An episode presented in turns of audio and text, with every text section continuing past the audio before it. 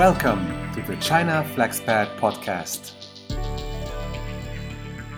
This is Daniel Pedraza. I'm China director at Avens, which is a consulting firm specialized on agri-food in China, on F&B. We have two main lines of business. One is business intelligence. Uh, we do things such as market research reports or regulatory updates. And the second one is marketing and communication for foreign governments when they want to promote their origin in China or food industry associations such as a meat organization from a country that wants to promote that specific product linked to their origin, to their country of origin, and associated to a series of key merits such as food safety, quality, or any other key merits that is appropriate for the product. I'm Spanish and I came to China as an intern uh, for the trade agency of my regional government in 2012. And after a few other jobs, including some period at the European Chamber of Commerce in China, I started as a China director for Avens. In the, why China? And this is a question uh, that I get quite often. Uh, in this internship, I could basically choose among offices in many different countries from all over the world, uh, many of them in Asia as well. But I chose China because I wanted to experience something completely different to my culture. It was very uh, the, the, Chinese culture and the Chinese uh, business environment was quite appealing for me, and also because it seemed to be the obvious choice to develop a professional career and provide that value to my CV for this internship period. And little did I know back then that I would finally make a career in China, and I would stay for for so long. Daniel, welcome to the China Flexpat podcast. It's really great having you as our first expert in the food and beverage industry. Let's come right to the first question. When we are talking about the F&B sector, what kind of companies are in this industry and what are you specialized in? Well, China is has a massive uh, F&B industry. Um, I'm going to focus for the in, the, in this podcast on imported F&B because it's the area or the sector that offers more opportunities to foreign for foreign citizens to come to China to work in China. And just um, one fact: China is the currently the second largest importer of F&B products in the world after the U.S. So as you can imagine, there are a lot of companies doing all kind of things. For example, you have exporters that sell large amounts of their products in China, and having a structure here uh, requires a significant investment, but large foreign companies have teams of different sizes that go from one single export manager doing the operations for China or the whole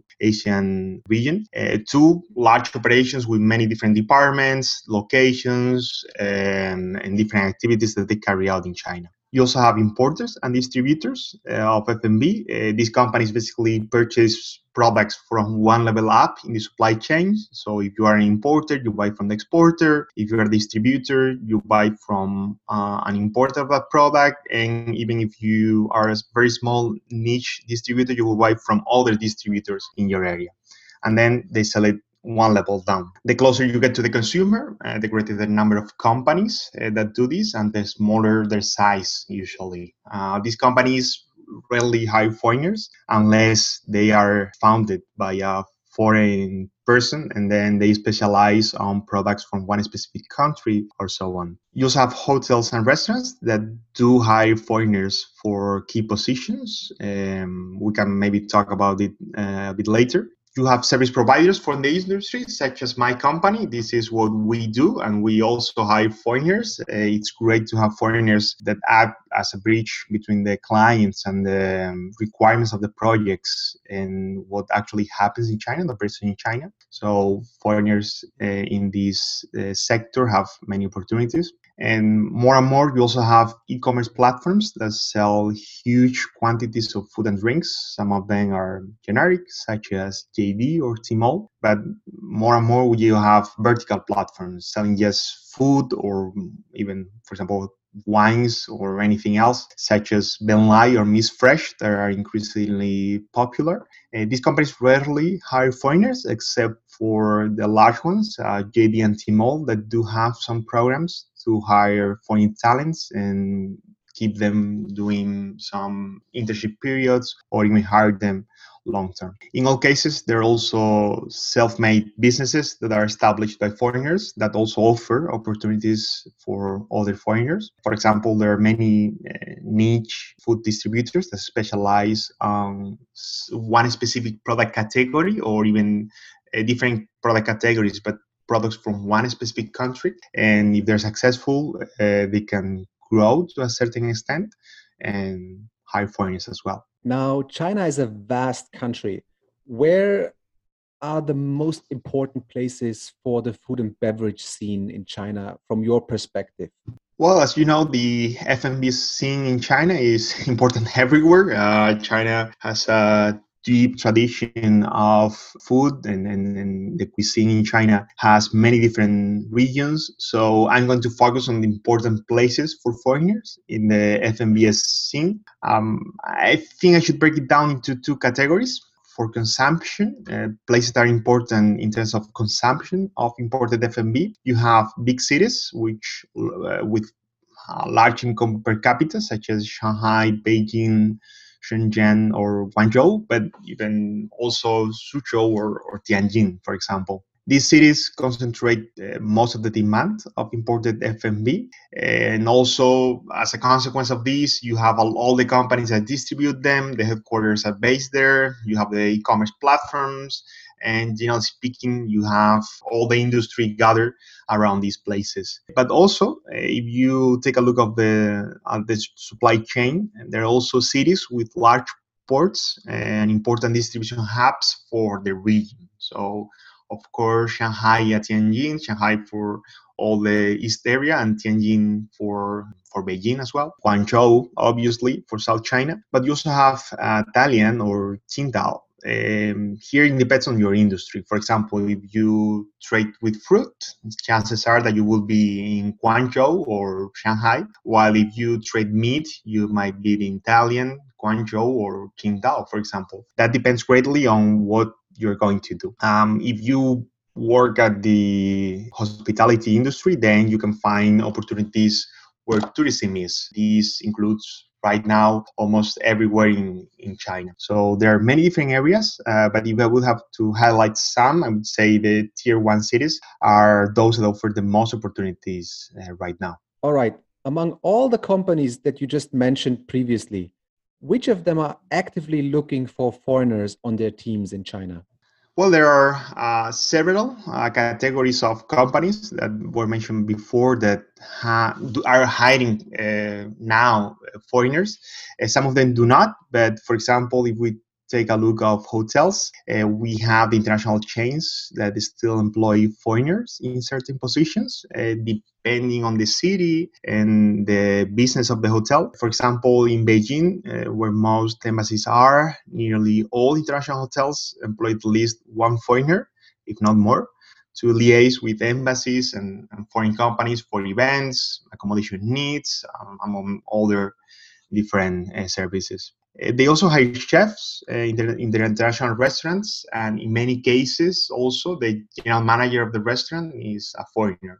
Then you have international restaurants. There aren't that many uh, international restaurants that have foreigners. See, many of them are operated by the owner. As sometimes the business is established by someone that has already worked in the industry abroad and then goes to China to start their business there. Uh, but still, there are some opportunities as well, from marketing to managing the restaurants, if there are more than one location from the restaurants, or even chefs working for international restaurants. You also have service providers uh, with clients abroad that usually are speaking English uh, or other foreign languages. Hiring foreigners to work as a bridge between the operation in China and the clients makes perfect sense. This is what we do. Also, foreigners have, I would say, a different set of strengths than uh, Chinese teams. So, having a when you work as a service provider, having the balance between foreigners and local staff is essential to be successful.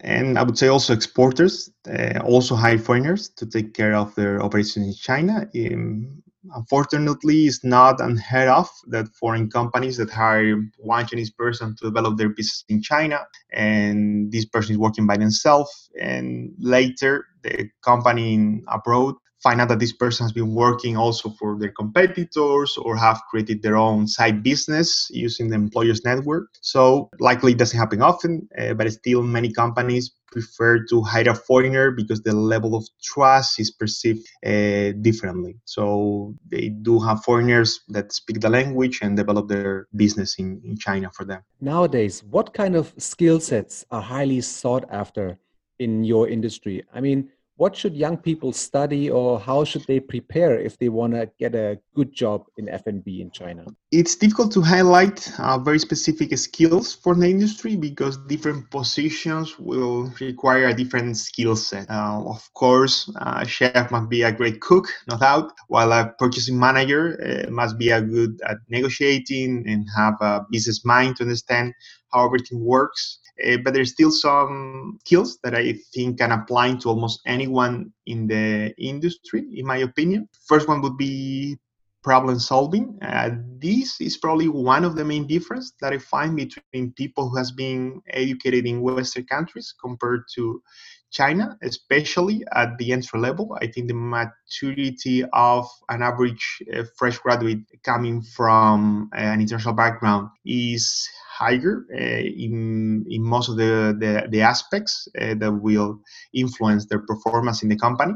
Uh, so just by being able to overcome the many different challenges that will be thrown at this person, it's a great asset for any business in, in the industry. Also, resilience and adaptability to changes uh, because as you know the speed of change in china is breathtaking and i never seen i have seen very talented people in business to struggle uh, navigating all the changes that were happening around them and i know that is uh, easy to say uh, but it's hard it's very hard uh, because even if you are very flexible and successful at some point, you can still fail miserably due to all these changes that happens that sometimes they are out of your control. Uh, this is especially the case in the F&B industry that is subject to so many changes, uh, either regulatory or, or, from a different nature, uh, but it changes very quickly and you have to be able to adapt and change as long as the market is changing uh, with the same speed. And this is a difficult skill to have. Also, you have to be good in communication. I don't mean only to speak Chinese, uh, but also to be able to communicate effectively uh, across the board. Also to be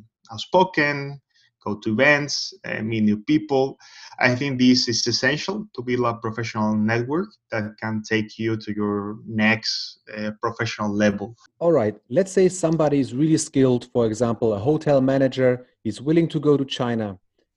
How can this person find opportunities and apply for the job and then finally get actually hired?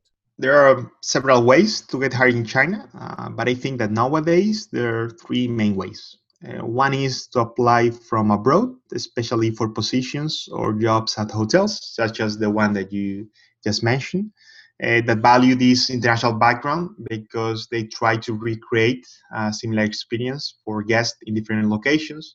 So it makes sense to have employees with this international background.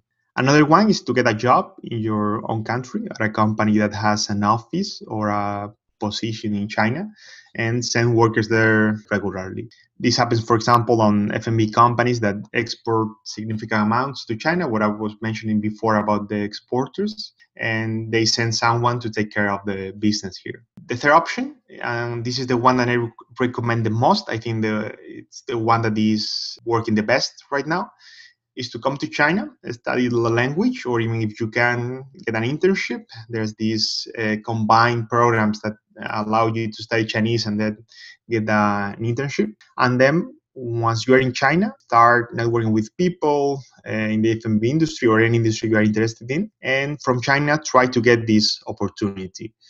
Uh, to network, you have uh, several options. I would say that large cities in China are some of the busiest in the world in terms of networking events or other gatherings that can allow young people to meet other interesting people working on almost any any industry, especially in the F&B industry that almost any big city is interesting for developing your career. I think this is the way to learn about the hidden opportunities that are not published on LinkedIn or Jobin or any other job site. I think this happens, this especially relevant in China because this happens everywhere. But I think in China, if you have a good network, you can find many more opportunities uh, than if you were to apply this case to any other foreign country. All right. Let's say somebody found a, a great job in F&B in China.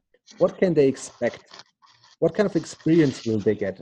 What is it like working in F&B? Can you tell us about the good things, the bad things? Maybe you can also tell us some salary levels, benefits, the overall experience, and the working conditions. Sure. Uh, I'm going to start with the bad things to end on a positive note as a bad thing, I think the instability. Uh, the F&B industry at the service level is quite stable. Uh, even if you are working at an extremely successful restaurant, for example, you can find the business shut down in a matter of days or weeks because the local government wants to use the building for a different purpose or for any other reason. Especially if you have lived in Beijing, you have seen this happening for a couple of years now. In many cases, uh, my favorite restaurants were closed one after the other and they were doing quite well. And this for developing your career i think it's a very strong negative especially if you want to invest in the country. It's not ideal. Now in the times of covid this is even more the case because you have different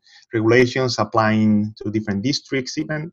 So it's very unstable at this moment also, the, in terms of conditions, these of course vary widely depending on what you work at, uh, but generally speaking, they are not great. For example, I've known a case of a foreign friend that made about 5,000 renminbi per month, including accommodation and meals at a five-star hotel in Beijing, working as a guest relationship manager, especially taking care of foreign uh, VIP guests. In some other areas, some other cities, you may have, of course, higher salaries. It varies a lot on the opportunity you can get. There is no so much market level salaries. Of course, that happens especially for Chinese employees. For foreigners, it depends a lot on the need and the value that you can bring to the company for that specific role. So it's difficult to say for an entry level position you will get this, and for more experience you will get that. It varies a lot. In any case, I think that there are two very expensive things living in China, which are accommodation and schools. So if you are young and you don't have kids, then you will probably able to do fine. Uh, when I arrived in China, uh, as well, myself and most of the people I knew, we weren't making a lot of money and we were able to manage well. Uh, of course, as uh, when you develop, you can grow in your salary and you can develop your career quite rapidly, I would say. But to start out, Uh, the conditions are not great. Also, holidays, which is especially relevant for foreigners that want to go back to their country. Holidays in China do not work the same as in, in Europe, for example. For new employees, you may not have any holidays or have five days per per year, and that makes it very difficult to go back to your home country uh, for Christmas, for example. But still, if you're young, then you can take the opportunity to use those days to travel around China or to Asia and use Chinese New Year and October holidays to maybe go back home. So it's not ideal, uh, but I think that for young people, it's still worth to come here and to experience this. Now let's go to the good things uh, because there are uh, many. I think the most important one is the opportunities uh, that you have in China. Because if you are, and this is my personal opinion, but if you are hard hard worker and competent, you can probably progress faster in your career than you could do in your home country. Of course, need some luck as well, uh, but it's possible to develop skills much quicker than in most other places. And if, as I said before, you bring this value to the company, it's easier to get it compensated uh, because there are not that many folks out there that can replace you to be honest. Uh, this is uh, i think what's happening in many companies especially service providers or uh, hospitality. I see this happening uh, quite often. Also and again this is my personal opinion but i think this is uh, a very enriching experience especially coming from europe to live in in such a country. Everything is exciting, and there are many good and of course bad things. But all in all, I think it's an amazing experience. It's not for everyone though, uh, but if you just come with an open mind, you will enjoy it greatly, uh, especially when you are young and you don't have family yet, and and you come to China to to live and, and the experience and to get some experience. I think it's it's the country to be, to be honest. All right. Last but not least, what's your personal advice to foreigners who look for opportunities in China, especially in the food and beverage industry? Maybe something that we haven't talked about in the previous questions. Uh, my personal advice is to come enroll in a school or university, study the language for some time, and build a professional network, and then look for an opportunity from China. Uh, in my experience, if you build this network and you have a profile that is sought after in the market, you will definitely get an opportunity sooner or later. I think here it's important to highlight that you don't need to desperate. Maybe the be- the first opportunity is not what you were looking for, uh, but I think mobility among uh, different positions is um, it's very good in China. So you can take a job for some time, and if you don't like it too much, you can progress and get a better position at a different organization that allow you to progress uh, much faster.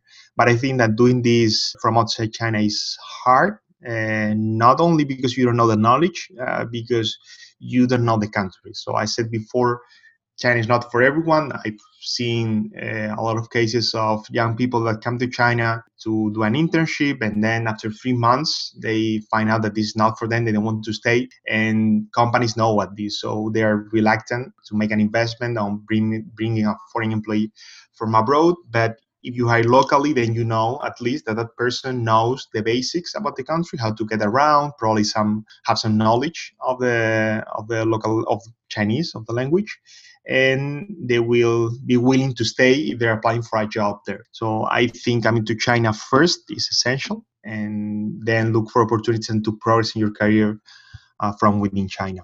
Uh, in the meantime, of course, you are learning a language, uh, developing your skills, and let's be honest, China is a very fun country to live in when you're young. So it's an amazing, experience to live here in your in your 20s. Uh, I would also recommend to stay tuned to your Flex FlexPat podcast uh, because there is very good advice uh, going on here, and uh, many young people can can uh, get really insights from what's going on. So I encourage them to keep following you. Well, Daniel, thank you so much for uh, taking the time today.